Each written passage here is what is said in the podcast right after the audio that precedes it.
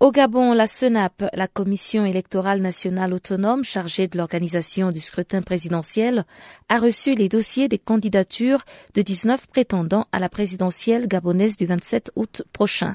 Le président sortant Ali Bongo Ndimba, dont la candidature est controversée, va devoir affronter 18 autres candidats si la CENAP valide tous les dossiers. Certains manquements auraient déjà été signalés dans certains dossiers, mais la CENAP se réserve de confirmer les candidats le 18 juillet prochain, comme nous l'explique ici l'analyste politique Jean de Makatamangoy. La Sénat a la nature, aussi tellement déploré. Bon, on était là, c'était de faire une émission en premier lieu à l'Ibon qui est incontestablement le, le, parti privilégié des sortants. Ensuite, nous allons voir, tellement, on peut classer tous les mandats et Jean-Pierre. Jean-Pierre très bien certaines sur ces contrats de l'opposition et une légère avance sur un libre en termes de tournée républicaine. Ensuite, viendront, on peut classer donc, le Carmi Olimba et Mba Bessel, et nous, Rambi Massima. Ce sont les outsiders. Mais en tête de pro, nous avons Ali Olimba, Vijay Bandama et Jean-Pierre. Ensuite, elle a enregistré des contestations de l'élection d'une candidature. On va pas dire aujourd'hui euh, notre travail pour examiner les candidatures. Et selon ce qui a annoncé, entre 15 et 18 qu'on devrait avoir des candidatures définitives. Elle aurait pu délibérer, euh, elle aurait pu délibérer le 15. Comme hier, elle a reçu euh, 2600 courrier de contestation de candidature. Elle va être examiner ces deux en courriers en recevant chacun, de, chacun des poignards. Et à la suite de ça, maintenant, elle va donner des candidatures définitives. Certains médias parlent déjà de cinq dossiers de candidature qui ne seraient pas conformes. Est-ce que la Sénat a élaboré un peu là-dessus? En dehors du dépôt de candidature, il y a, il y a maintenant la compétition de pièces d'intérêt au dossier de candidature complet, rappeler les candidats et demander à compléter le dossier. Et si en dernier pas fait, ben, ils vont les évaluer. Donc, le président Ali Bongo a bel et bien déposé son dossier et reçu un récipicé malgré euh, son affaire d'acte de naissance qui euh, semble agiter l'opposition gabonaise. Oui, euh, le président Ali Bongo a déposé sa candidature le samedi dernier et euh, accompagné donc euh, de son staff. Il a été reçu par Sénat et on a enregistré la candidature. C'est deux choses.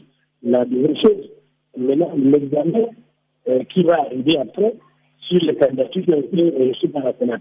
Là encore, nous n'en connaissons pas dessus, mais on va attendre que la Sénat euh, délibère. On a aussi entendu dire qu'il y avait déjà de nouvelles personnes au sein de, de la Cour constitutionnelle et même au sein de, de la CENAP. Est-ce que ce sont des manœuvres peut-être pour favoriser une certaine candidature ou bien euh, c'est juste des changements qui devaient s'opérer? Non, les de la Cour constitutionnelle, c'est des, changements qui sont opérés comme ça. Euh, c'est un juge. Euh, on a dit que c'est des maladies, c'est un juge mais ça remonte à bien longtemps. Mais seulement au niveau de la Cour constitutionnelle, on a gardé la présidente et certains conseillers constitutionnels. On a dit c'est des raisons pour remplacer l'autre. Mais je crois que le statut c'est la même, mais ça remonte à bien longtemps. Maintenant, au niveau de la Sénat, la Sénat, comme c'est le président est déjà là, mais jamais depuis la jamais, il n'a jamais été remplacé. Mais seulement, les, les représentants de la majorité de l'opposition sont proposés par les partis politiques. Le Front pour la défense des valeurs de la République du Sénégal a décidé mercredi de porter plainte contre le président Macky Sall. Le secrétaire général de ce front, Bokar Lee, nous a expliqué que cette plainte s'appuie sur l'échec du président sénégalais à informer son peuple sur les aléas de la libération de Karim Ouad. Écoutons-le. Donc, euh, c'est à propos de la libération de Karim Ouad. Nous ne sommes pas tellement contre la grâce parce que c'est son droit le plus absolu. Mais le problème est que les conditions de libération, de l'élargissement de, de, de M. Karim Wadki, là, il y a beaucoup de questions d'interrogation. Nous avons adressé 10 points dans nos questionnements et devant la Cour suprême. Ça va de la libération nocturne entre 1h et 2h du matin, le, jour même de la libération, alors que tous les détenus sont classés la, euh, la journée et qu'il n'y a pas eu de souci par rapport à ça. Donc nous considérons également que ce n'est pas une libération, c'est juste une évacuation d'un détenu. Parce que la personne avait déjà dit auparavant qu'il devrait partir à Touba présenter ses condoléances à la famille, famille marabotique, le Sidi Mokhtar. Vous savez Donc le peuple l'a élu, il a juré de, prendre la charge du président de la République, et de garder la Constitution, c'est lui le, garant de la Constitution. Donc également, il doit incarner l'unité nationale. Ce genre de choses-là, ça, va à l'encontre de l'unité nationale. Donc nous considérons actuellement que nous, le Front pour la défense des valeurs de la République, que les valeurs de la République sont en train d'être détériorées, sont en train d'être bouleversées, sont en train d'être vraiment mal, mal, manipulées par le, nos dirigeants, nos autorités, en sa tête le président de la République, Macky. Mais pourquoi déposer une plainte? Est-ce que, avant de déposer cette plainte, vous avez essayé euh, euh, peut-être la voie du dialogue ou bien soumettre vos doléances au cabinet du président afin d'obtenir des réponses euh, avant d'aller à la Cour? Donc, par rapport à ça, nous sommes dans un mouvement, donc le front, que ce soit avec dans, dans le cabinet du président, que ce soit devant la Cour suprême. Le but n'est pas d'inculper le président de la République ou bien quoi que ce soit. Le but, c'est d'éclaircir, de lui rappeler son, son devoir d'informer. De lui rappeler. Il se le doit. C'est pas parce qu'on est président maintenant, nous, nos dirigeants africains, ils ont l'habitude maintenant, il faut, il faut pouvoir de, de, de, de, de, penser que tout est permis. Alors que c'est pas cela, madame. C'est ce qui se passe, c'est informer son peuple tant soit peu ce que nous demandons. Tant soit peu ce que nous demandons, c'est ce qu'il puisse être en mesure d'informer. Pas dans les détails près, mais d'informer globalement comment ça se passe. Nous ne sommes pas des brebis, nous ne sommes pas des moutons, nous ne sommes pas des chevaux, nous sommes des êtres humains. Et c'est nous qui l'avons élu à 65%. Il est le président de tous les Sénégalais. Donc, aller parler à son directeur de cabinet ou bien aller devant la Cour suprême, pour nous, c'est égal. Pour nous, c'est la même chose. Notre but, notre portée, c'est que lui-même, il se rende compte tu dois informer le peuple, tu dois informer la nation, tu dois vraiment donner des informations que les, gens. Vous savez, depuis que Karim Wade est sorti du Sénégal, pratiquement, on peut dire que l'économie a ralenti. Pourquoi? Parce que tout le monde se réveille du matin au soir. Karim, Idi, Maki, Karim, Idi, Maki, c'est pas cela. Nous, ce que nous souhaitons, au préalable qu'ils nous évitent ce genre de, discussions inutiles et stériles. Ce que nous souhaitons, c'est qu'ils disent au préalable. S'ils avaient fait, il n'y aurait pas tout ce débat-là. Aujourd'hui, on parle le prochain protocole de Rebus ou de Dor, je ne sais pas, c'est pas cela. Nous sommes un pays pauvre. On aspire à ce que nos dirigeants pensent beaucoup plus économiquement à développer le pays que tout le temps se déverser sur des questions politiques inutiles stériles. C'est ce, que nous, ce que nous sommes là pour vraiment. Maintenant, à voir ce qui va, ce qui va arriver. Lui, le président, il prendra ses, ses devants et maintenant saura qu'effectivement, il a un devoir d'informer par rapport à son peuple. C'est cela l'objectif de notre plainte. Le député tchadien de l'opposition, Yorongar Galerji, a déposé une plainte à Paris contre Ismaël Mahamat Chaibo, l'ancien directeur général de l'Agence nationale de sécurité. Le député de l'opposition l'accuse d'enlèvement et de torture. Le député tchadien Galerji Yorongar nous parle de cette plainte. Devant la justice tchadienne, Bédi n'acceptera jamais qu'il soit poursuivi. Pourquoi? Mais il n'acceptera pas. Ibni est mort. Il s'est engagé au sommet de la francophonie au Caire de faire traduire devant la justice ceux qui ont occasionné la mort de Ibni. Une fois au Tchad, il a créé une commission judiciaire. Cette commission est venue me voir pour euh, m'auditionner. J'ai dit, je ne vous accorde aucune importance. Le travail que vous faites, vous allez conclure par un non-lieu. Donc moi, je ne me prête pas à votre jeu. Les gens me condamnaient. Mais à la conclusion, c'est un non-lieu. Moi-même qui vous parle, j'ai porté plainte contre une dizaine de, des auteurs de violations des droits de l'homme en tant que Fondation pour le respect des lois et des libertés en abrégé, en abrégé Forelli. Ces plaintes n'ont jamais, jamais prospéré, n'ont jamais abouti. Il y en a qui ont été instruites, mais euh, après quoi, on, on a fait le juge ou bien on le menace et il arrête. Donc ça, c'est pas une justice, c'est tout sauf la justice. C'est la raison pour laquelle j'ai préféré la France. Vous avez déposé plainte pour enlèvement et torture. Alors ces faits remontent à quand? Rappelez-vous qu'en 2008, trois personnalités politiques chefs de parti ont été enlevées de leur domicile, séquestrées. Euh, à l'aide des armes de guerre. Je suis de ces personnalités-là. Un d'entre nous est mort. Il est mort en prison et c'est ce monsieur-là que la francophonie voulait savoir qu'est-ce qui lui est arrivé. Et le sommet de la francophonie a exigé de débit la création d'une commission judiciaire pour faire la lumière sur euh, ce qui s'est passé. Donc quand, quand on nous a enlevés, on nous a amenés dans le jardin de Idriss Déby. Au début, il a commencé par nier en disant que Yorongar, il, a rejoint les rebelles, il est parti avec les rebelles. Ensuite, quand Sarkozy est venu en Djamena réclamer notre libération, il lui répète la même chose. Et entre-temps, Ibni est mort, il restait Lol et moi. Lol, on l'a torturé toute une nuit. Il était dans un mauvais état et on l'a évacué dans une clinique privée, et secrète d'ailleurs, comme notre prison. Et moi, je suis resté, moi, comme euh, au moins 300 associations à travers le monde s'occupent de moi. Donc, euh, je constitue une arrête à la gorge de Davy. Donc, il veut me faire éliminer. On m'enlève euh, la nuit du 20 au 21 février. On m'a promené à travers la ville avant de m'amener au cimetière. On m'installe entre deux tombes. Je dis bien entre deux tombes. On m'installe. Deux coups de feu sont tirés en direction de ma tête. Heureusement, Dieu a voulu que je reste encore de ce monde. Les deux balles sont avalées par la tombe qui est à ma droite.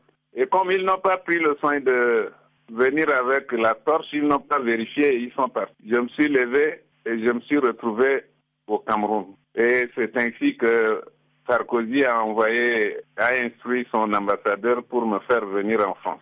Donc, euh, moi, je n'ai pas confiance en la justice tchadienne. Du moins, la justice tchadienne à la dévie. Alors, mais ces faits remontent à 2008. Pourquoi avoir attendu aussi longtemps avant de pouvoir euh, déposer une plainte? J'ai été approché par un, avocat que j'ai connu à travers un procès contre un ami, Monsieur François Xavier Verschave, président de Survie. Dédi a porté plainte contre lui en diffamation, en offense à chef d'État. J'ai été témoin, couché à même le sol parce que je perdais mes deux membres inférieure, c'est-à-dire mes deux jambes. Donc, couché à même le sol, j'ai témoigné et nous avons gagné le procès. Donc, euh, l'avocat de François Xavier Verschave me connaissait à l'occasion de ce procès. Il m'a dit, Rongar, si tu portes plainte, je te défends. Je lui ai donné tous les éléments, mais il n'a pas porté plainte jusqu'aujourd'hui. Il a préféré porter plainte euh, pour les enfants de Ibni, mais ma plainte est restée dans le tiroir. Donc j'ai vu euh, un avocat, M. Breham, un militant des droits de l'homme, qui a accepté de me défendre gratuitement. Voilà ce qui, est, ce qui en est de l'histoire. Au Mali, le calme est revenu après deux jours de manifestations de la jeunesse à Gao. Quatre personnes ont été tuées et 19 organisations et institutions de défense de droits humains sur la situation à Gao réclament l'ouverture d'une enquête sur la répression violente de cette manifestation. Maître Mokhtar Mariko, président de l'Association malienne des droits de l'homme, a été joint depuis Bamako, la capitale malienne. Nous avons demandé euh, une enquête parce que vous savez, au Mali, à chaque fois que ce genre d'événement euh, se produit, c'est des mesures disciplinaires, des sanctions disciplinaires qui sont prises contre les présumés auteurs de ces violations. Nous avons dit cette fois-ci que trop c'est trop.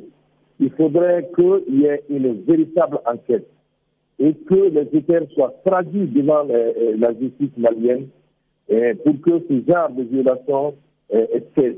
On est dans un moment où les forces de sécurité doivent créer cette confiance avec la population civile afin de mieux lutter contre le terrorisme. Si cette gouvernance de la sécurité n'est pas assise sur les populations, ça va être extrêmement difficile parce que la jeunesse de Gao voulait vraiment que les autorités maliennes prennent en compte leurs préoccupations. Et cette préoccupation n'est autre que d'être euh, euh, euh, admise dans la composition des conseils communaux, c'est-à-dire dans la mise en place euh, des autorités intérimaires pour que la paix puisse revenir euh, dans ces régions-là. Elle a pensé que cette paix ne, peut pas venir euh, dans ces régions tant que la jeunesse n'est pas impliquée, parce que c'est elle qui a résisté au MNLA et aux autres groupes armés au niveau euh, des Gao et des Tombouctou. Mais est-ce que le fait que les jeunes ont manifesté aussi et empêche l'installation de ces nouvelles autorités du sud du Mali ne vient pas aussi contrer l'implémentation de l'accord de paix? Oui, euh, apparemment, on peut le dire. Mais quand on voit en profondeur la revendication de ces jeunes, ça n'empêchera pas. Moi, je pense que euh, l'implication des jeunes, le fait de les mettre dans ces conseils communaux, va peut-être être une dynamique pour que l'accord de paix puisse avoir euh, une effectivité au niveau de ces régions. Parce que qu'est-ce qu'on conteste? Les jeunes disent, voilà des gens qui ont pris des armes et, qui ont violé, qui ont assassiné et qui se trouvent dans ces conseils communaux. Et ils disent, il faut même des gens qui n'ont pas été salis, même s'ils font partie des groupes armés. Et ensuite, la jeunesse qui a résisté au MNLA et aux autres groupes, il faudrait qu'il y ait une, une partie de cette jeunesse qui soit impliquée dans la gestion des activités. Moi, je pense que c'est en cela que l'accord va avoir une effectivité, parce que la paix qu'on cherche, ce n'est pas dans les actes, ce n'est pas sur le papier, mais c'est dans les comportements des personnes. Alors, ces personnes qui sont indexées d'avoir euh, contribué d'une manière ou d'une autre à l'instabilité dans le Sud, est-ce que vous pensez qu'avec la pression de la jeunesse, elles seront poursuivies ou bien elles vont répondre de leurs actes? Oui, moi je pense qu'elles euh, vont être poursuivies. Les personnes qui sont impliquées dans ces exactions-là doivent être toutes euh, poursuivies et traduites devant la justice. Parce que nous ne voudrons plus aller à ces conciliables de, de solidarité des corps il faudra qu'on abandonne tout ça pour que le Mali puisse avancer. À chaque fois qu'il y a des violations, il faudrait qu'il y ait des véritables enquêtes et que les, les prisonniers de guerre soient traduits devant la justice. C'est en cela qu'on va arrêter les frustrations et c'est en cela que tous ceux qui ont été victimes de ces violations se sentiront maliens. Alors, quelques jours après cette manifestation, est-ce que vous avez quand même eu euh, une réponse ou bien une réaction de la part des autorités au pouvoir? Oui, euh, les autorités sont montées au créneau. Ils sont allés euh, discuter avec la population, la jeunesse de Gao. C'est une très très bonne chose parce qu'ils n'ont pas attendu longtemps. Ils sont allés pour euh, essayer de comprendre les bilans de ces jeunes et leur promettre les mesures qui seront prises contre les, les, fauteurs de troubles. C'est-à-dire, je veux parler de, de, ceux qui ont tiré sur la foule à balles réelles. Donc ça, c'est un, un aspect positif et de l'action gouvernementale que nous saluons. Mais nous ne voudrons pas que cela s'arrête là. Il faudrait que les actions eh, promises par le gouvernement eh, pour euh, mettre fin à ce genre de situation aillent jusqu'au bout. Et pour les personnalités qui sont contestées, que va-t-il se passer maintenant? Bon, moi je crois que c'est très simple. Les personnalités qui sont contestées, on doit les enlever et mettre d'autres personnalités. Parce que les groupes armés ne se résument pas à une ou deux personnes. Il y a une grande politique qui est presque inconnu, qui n'a pas fait d'exaction. On peut prendre ces personnes-là qui n'ont pas été vues dans les exactions, qui ne sont pas impliquées directement dans les exactions, pour les mettre dans, dans ces conseils communaux. Mais des gens qui ont été vus avec les armes, qui ont donné des ordres, qui ont été exécutés, ou des femmes ont été violées, gardées et séquestrées arbitrairement. Si vous voyez ces mêmes gens venir gérer ces mêmes populations, c'est que quelque chose ne va pas. Il faudrait qu'on revoie, et le gouvernement revoie sa copie par rapport à la qualité des personnes qui vont animer ces structures-là. Chers auditeurs, vous êtes à l'écoute de Farafina, votre magazine des actualités en français. Je vous propose maintenant de suivre le bulletin économique apprêté et présenté par Chanceline Louraquois.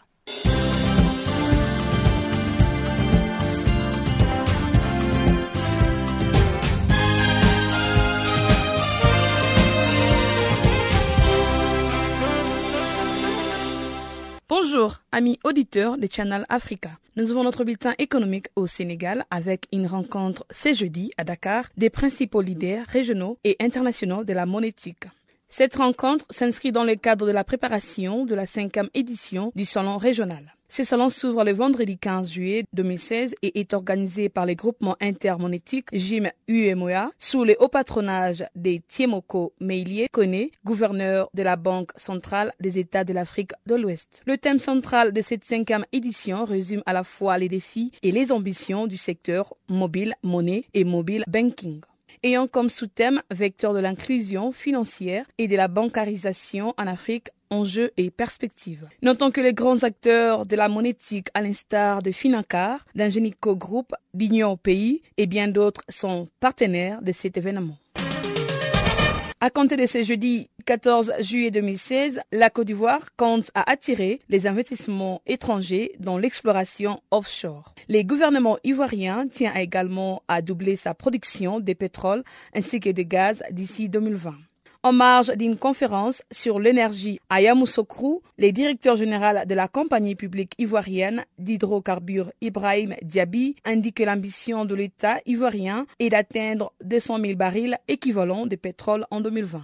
Ces chiffres de 200 000 barils représentent deux fois la production actuelle. À noter que ExxonMobil Anadarko et Toulon Oil figurent parmi les compagnies préparant de l'exploration en Côte d'Ivoire. Rappelons qu'en 2015, la Côte d'Ivoire avait signé des contrats de partage de production avec la compagnie américaine ExxonMobil, la première société pétrolière du monde. En Afrique du Sud, à l'issue d'un forum organisé cette semaine en France, le président Jacob Zuma a commémoré le mercredi la bataille du bois d'Elville. Ce forum a été organisé avec le MEDEF, l'organisation patronale française. Actuellement, l'économie sud-africaine est en pleine stagnation et sa croissance ne sera que de 0,1% cette année d'après les fonds monétaires internationaux. Notons que le secteur privé sud-africain a pu faire du pied aux investissements français. L'Afrique de l'Ouest exporte une très grande partie du, des cotons au détriment de la fabrication de fils et des tissus. En effet, les pluies tardives ont entraîné une baisse de la production de 15% tombée à 2,3 millions de tonnes de coton graines de la période allant de 2015 jusqu'en 2016 en Afrique de l'Ouest. D'après les prévisions, cette année sera plus difficile pour la filière des cotons. Avec un modèle vertical intégré, la vente des cotons en Afrique de l'Ouest est organisée autour de sociétés d'économie mixte qui vendent les cotons à l'exportation. Cette filière compte un petit nombre d'opérateurs et elle assure des prix garantis aux producteurs avant le semis. La part de l'Afrique de l'Ouest dans la production continentale est passée de 20% à 107% et elle dépasse même l'Égypte dont la part a décru de 45% à 6%. Seulement 10% de la production est transformée en fil et en tissu. D'après les rapports du Cyclope de l'édition 2016 sur le marché mondial, les trois quarts de la production ont été envoyés en Asie l'an dernier. Les marchés se composent des petites entreprises sans distributeurs. Le Burkina Faso est classé comme les premiers producteurs du continent avec 250 000 tonnes de fibres de coton. Au Mali et en Côte d'Ivoire, les cotons est vendu à des dizaines de triturateurs locaux à un prix fixé au niveau national. Notons que la commercialisation s'est libéralisée partout ailleurs. Les modèles anciens d'huilerie intégrés aux sociétés d'économie mixte subsistent au Cameroun. La Banque africaine de développement et l'Association des bourses africaines ont signé en début de cette semaine un protocole d'accord d'une durée de cinq ans. C'est dans l'objectif d'unir leurs forces et d'harmoniser leurs stratégies respectives afin de mobiliser des fonds pour financer la croissance économique des pays africains. Ces protocoles d'accord esquissent le cadre de collaboration qui unit désormais la BAD, première institution financière internationale de développement dévolue à l'Afrique, et à l'Association des bourses africaines, première association des bourses africaines pour faire émerger des marchés financiers africains plus actifs et mieux connectés entre eux. Ces partenariats facilitera des divers projets d'intérêt mutuel pour l'association des bourses africaines et la banque en certains domaines bien précis, tels que dans les domaines des infrastructures financières. Le président de la BAD, Akinumi Adesina, a salué les progrès que la banque a accomplis dans le développement des marchés financiers grâce à l'émission d'obligations en monnaie locale, comme en Ouganda, au Nigeria et en Afrique du Sud, contribuant ainsi à approfondir ces marchés. Quant à lui, approfondir et intégrer les marchés financiers africains s'avère un outil puissant pour mobiliser l'épargne domestique en Afrique en faveur du financement des économies africaines. Signalons que la Banque africaine de développement et l'Association des bourses africaines ont déjà commencé à collaborer avec succès sur le projet de connectivité des bourses africaines.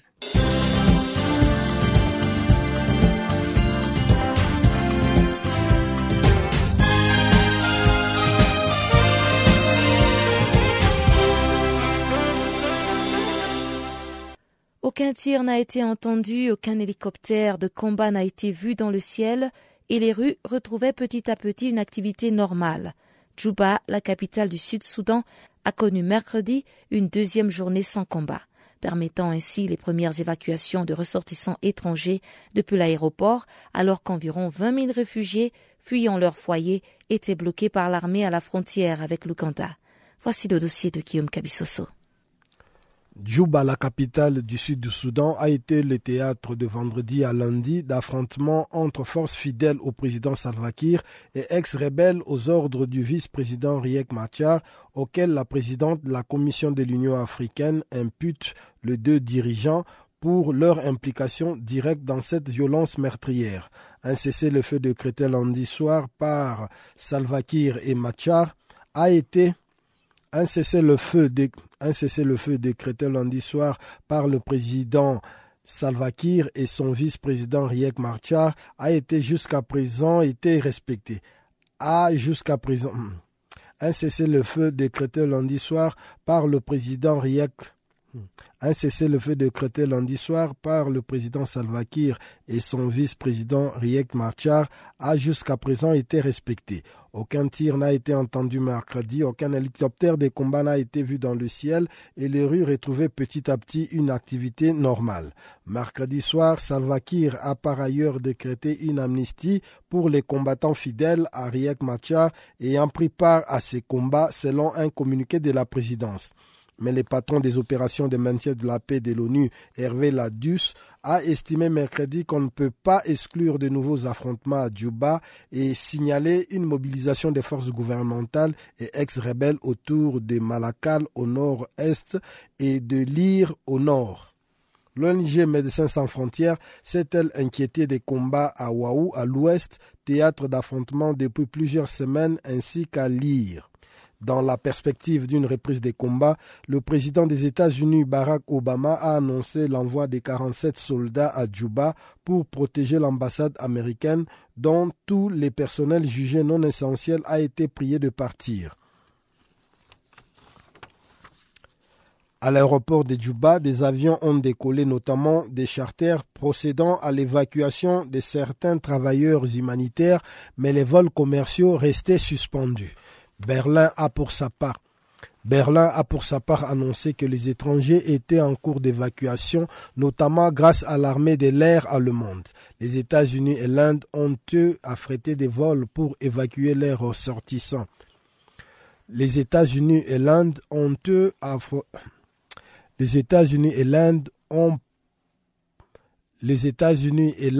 pour leur part affrété des vols pour évacuer leurs ressortissants jeudi tandis qu'un convoi de l'armée ougandaise faisait route pour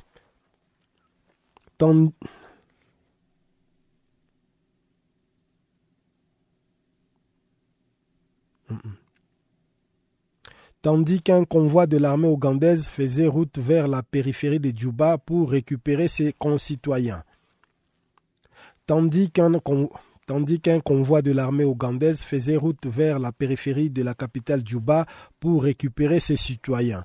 Aucun bilan des quatre jours de combat n'est disponible, mais la plupart des acteurs s'accordent à dire que des centaines de personnes, militaires et civiles, dont deux casques bleus chinois, ont été tués dans ces déferlements de violence qui met gravement en péril un accord de paix signé en août 2015 à Numil, à 200 km au sud de la capitale Djouba, les hauts commissariats de l'ONU pour les réfugiés estiment à environ 20 000 le nombre de déplacés souhaitant passer la frontière vers l'Ouganda. Mais rares sont ceux qui y parviennent. À Kigali, lors d'une réunion préparatoire à un sommet qui doit s'ouvrir dimanche, la présidente de la Commission de l'Union africaine, la sud-africaine Kosazana Dlamini Zuma, a qualifié la situation de totalement inacceptable. Au moins 36 000 habitants de Djouba apeurés, au moins 36 000 habitants de Djouba apeurés, apeurés. Au moins 36 000 habitants de Djouba apeurés ont dû fuir leur foyer en raison de la récente flambée de violence. Au moins 36 000 habitants de Djouba apeurés ont dû fuir leur foyer en raison de la récente flambée. Au moins 36 000 habitants de Djouba apeurés ont dû fuir leur foyer en raison de la récente flambée des violences et se sont réfugiés dans les installations de l'ONU et se sont réfugiés dans les installations de l'ONU, les églises et les écoles de la capitale. La directrice du programme alimentaire mondial PAM, Ertarine, la directrice du programme alimentaire mondial Ertarine Cousin a affirmé pour sa part que trois quarts de la population du Soudan du Sud a besoin d'une assistance humanitaire.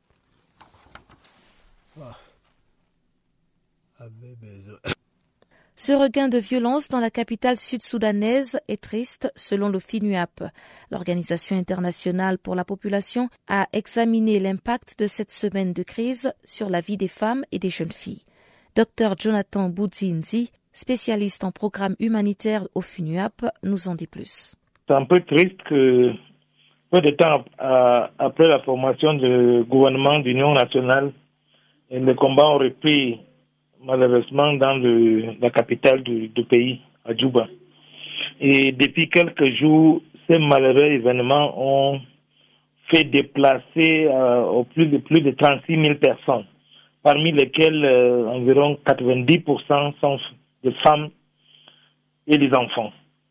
Et parlant spécifiquement de femmes et des filles, euh, nous reconnaissons le fait que les femmes et les filles, surtout en âge de procréer, ont des besoins de protection qui sont spécifiques en matière de la période de menstruation. Donc, on peut vite imaginer que pendant la, crise qui vient d'avoir lieu, si, malheureusement, une de ces femmes ou une de ces filles avait se menstrues, il serait très difficile pour, pour pouvoir venir au bout de cet événement. Pourquoi? Parce que pendant les trois ou quatre jours, toutes les boutiques étaient fermées et la ville, il n'y avait pas de mouvement. Il y avait pratiquement une ville morte. Ça, c'est la première conséquence. La deuxième conséquence, c'est que dans un conflit et dans le désordre, souvent sévit de la violence sexuelle. Et parlant de la violence sexuelle, ça c'est un pays qu'il y a eu des rapports dans le passé d'une recrudescence de la violence sexuelle, surtout pendant les, les, moments de guerre. Donc nous pouvons calmement imaginer que, bon, il y a, on ne sait pas combien, mais ils pourront y avoir eu des cas de violence sexuelle, ce qui est malheureux, et que les victimes ou les survivants n'ont pas pu accéder au traitement parce que pendant cette période aussi, il n'y avait pas d'accès aux services sanitaires. Euh, troisièmement, sur les femmes en âge de procréer, ça c'est un pays que malheureusement aussi, une femme meurt de suite de grossesse ou d'accouchement chaque heure à peu près. Et si nous imaginons que la crise a duré 3, 4, 5 jours, nous pouvons imaginer par exemple que les femmes en grossesse pour, le, pour le service d'accouchement n'ont pas pu accéder au service parce qu'il y avait la ville morte. Donc, et pas seulement les femmes, les femmes enceintes ou les femmes accouchantes, mais aussi le personnel de santé n'ont pas pu aussi accéder au service. Donc, ça veut donc dire que les services n'ont pas été accessibles et là où même les services étaient accessibles, les services ont été débordés et il y a eu euh, il y a eu une pénurie de produits selon les, produits médicaux, selon les rapports que nous avons eus. Grosso modo, donc, euh, on peut dire qu'il y a un grand impact sur les femmes et les filles, déplacées ou non, quand nous voyons que la ville compte environ entre 500 000 et 700 000 personnes. Alors, le FINUAP semble avoir mis un accent particulier sur les femmes et les jeunes filles. Mais est-ce que ça veut dire que parmi les victimes, euh, les hommes ou les jeunes hommes ne sont pas pris en considération? Euh, Ce n'est pas qu'ils ne sont pas pris en considération. C'est question de priorité et ça ne veut pas dire que les hommes et les garçons sont délaissés. Nous avons aussi des programmes qui visent les hommes et les garçons surtout en matière de prévention des violences sexuelles. Nous nous rappelons bien que les auteurs de violences sexuelles, dans la plupart des cas, dans plus de 98, 98% des cas, sont des hommes et des garçons. Donc nous menons des activités qui visent les garçons et les hommes en matière de prévention. Ça, c'est un.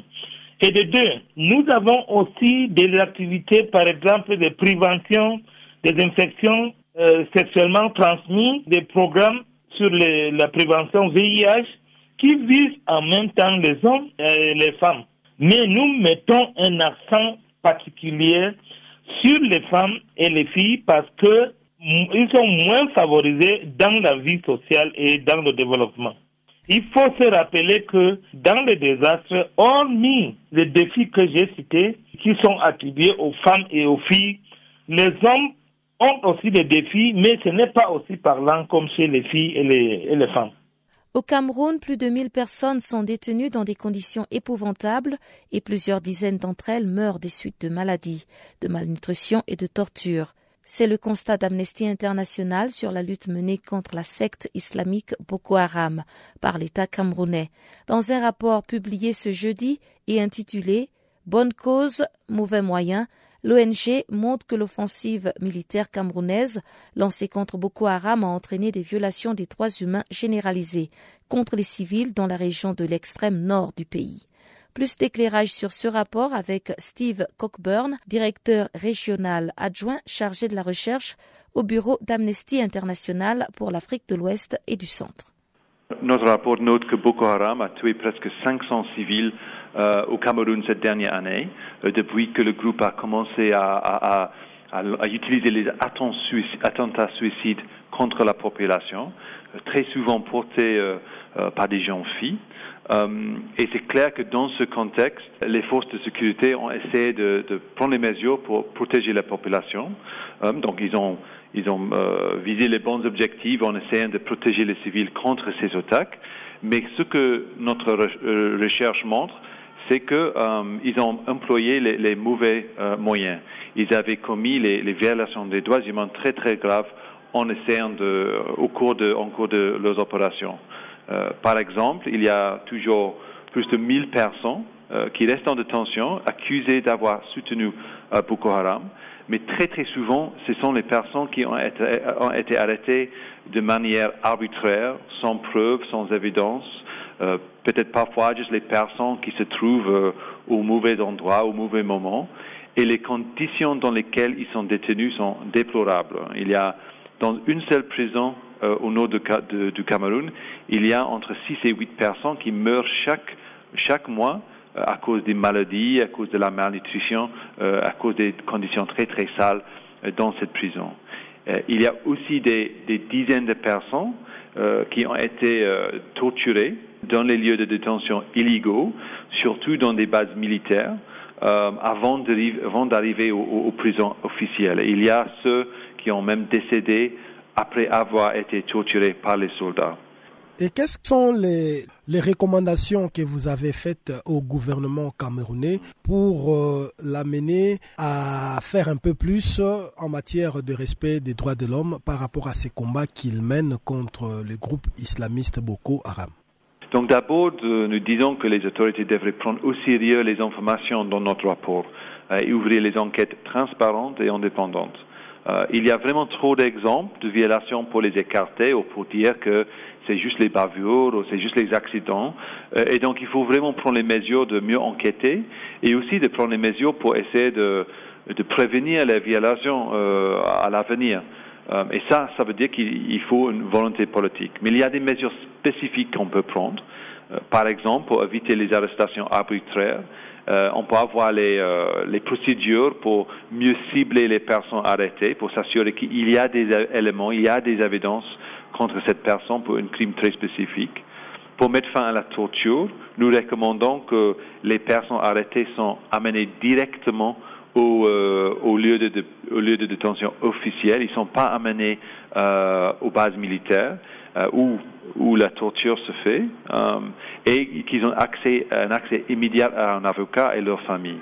Et pour améliorer les conditions de détention, euh, on dit que les, autorités peuvent construire les nouveaux bâtiments, mais aussi coopérer avec les organisations euh, comme la Croix-Rouge et aussi même libérer euh, certains détenus qui, qui, ont été détenus arbitrairement et peut-être il n'y a pas vraiment des évidences contre eux. On peut les libérer et s'assurer et réduire la pression de la surpopulation sur la prison. Et après ces enquêtes, quelles sont les raisons qui seraient à la base de ces violations des droits de l'homme au sein du gouvernement camerounais? Je pense qu'on peut reconnaître d'abord que c'est un, contexte d'une situation très très difficile pour le gouvernement et les forces de sécurité. Ils font face à un ennemi qui, qui commet les, les actes barbares, hein, qui, qui utilise les enfants pour faire les attentats suicides c'est pas un groupe euh, avec une uniforme, avec une structure euh, comme une armée. Donc c'est difficile de les combattre. Donc et, je pense que ça rend un peu compliqué les opérations de, de sécurité contre ce groupe. Et au-delà de ces critiques et autres points noirs hein, dans les tableaux que vous dressez par rapport à la lutte contre Boko Haram au Cameroun, n'y a-t-il pas des points positifs qui vont à l'actif euh, de l'action du gouvernement camerounais? Ce, qu'on peut dire en termes de points positifs, hein, d'abord, il y a eu certaines mesures qui ont été commencées pour construire euh, des nouvelles cellules dans, la prison à Maroua. Mais il faut que ça c'est euh, complété. En fait, ça, ils ont commencé, ils ont pris un engagement d'augmenter la taille de la prison. Euh, ils ont, par exemple, ils ont amélioré euh, l'accès à l'eau dans la prison. Mais donc c'est une avancée, mais ça suffit pas vu la, la, taille du défi. Et sans plus tarder, on retrouve Chanceline Louraquois qui nous présente le bulletin des actualités sportives du jour.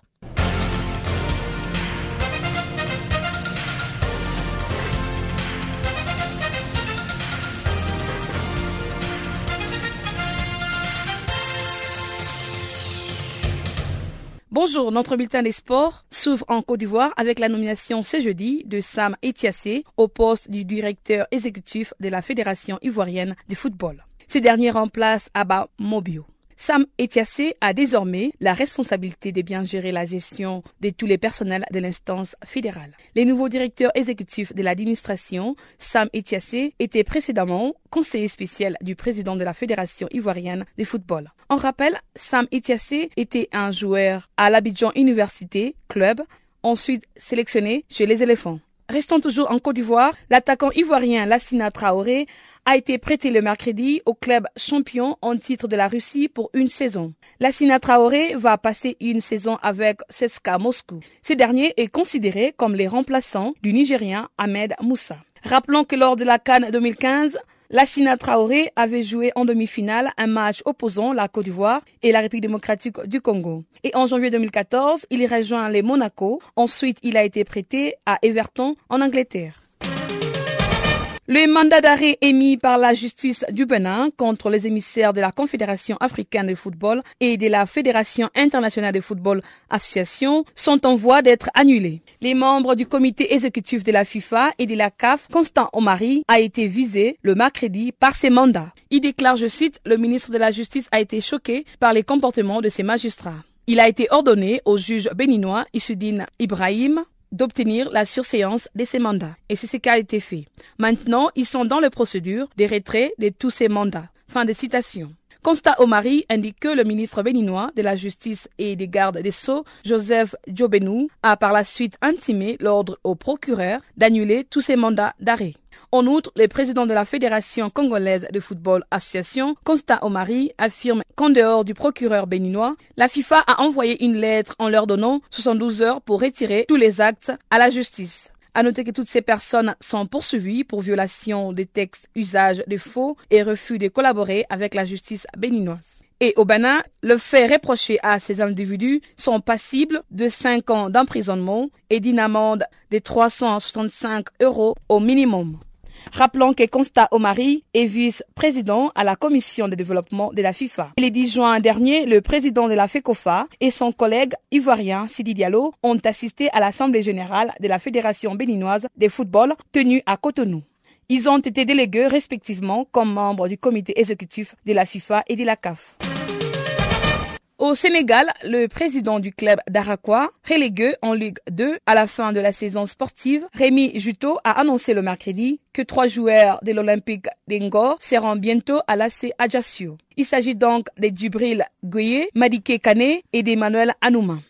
Le président Rémi Juto affirme qu'aussitôt une lettre formelle est signée, ces joueurs vont rejoindre le club français dans le cadre de partenariat qui est lié avec l'Orléans et l'AC Ajaccio. Les présidents du club d'Araquois, relégué en Ligue 2, ajoutent que c'est dans ce même cadre de partenariat que l'ancien meneur de jeu international de l'équipe d'Engor, Yannick Gomi, avait signé la saison dernière un contrat avec Orléans, promis en Ligue 2 française. Pour le président Rémy, c'est un partenariat gagnant-gagnant. Ces partenariats le permettent de se consacrer aussi dans la formation. Toujours au Sénégal, en Lul City, le milieu de terrain sénégalais, Mohamed Diamé, est appelé à se confirmer afin d'aider les Tigers à se maintenir dans l'élite de cette saison. Le Sénégalais Mohamed Diamé a récemment empoché 224 millions d'euros. Ce Sénégalais est l'auteur d'un but victorieux lors de la finale de barrage des Championships à Wembley entre Hull City et Sheffield Wednesday.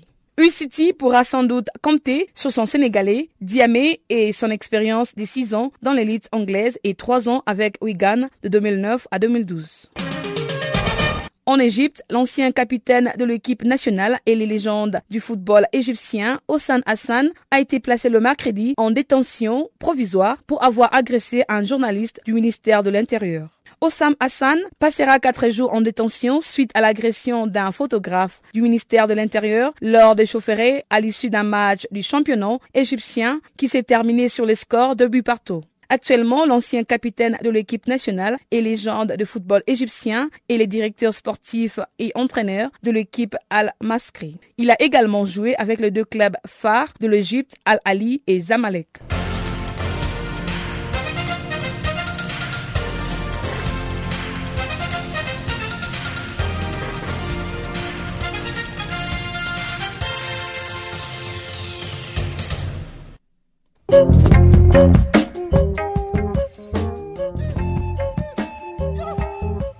Chers auditeurs, nous sommes arrivés à la fin de cette édition des actualités en français. Merci d'avoir été des nôtres, mais gardez le contact avec nous sur notre page Facebook Channel Africa, à travers notre compte Twitter, FrenchFarafina ou encore Channel Africa 1. Sur ce, je vous donne rendez-vous pour une autre édition des actualités en français demain à la même heure et sur la même fréquence. Au revoir.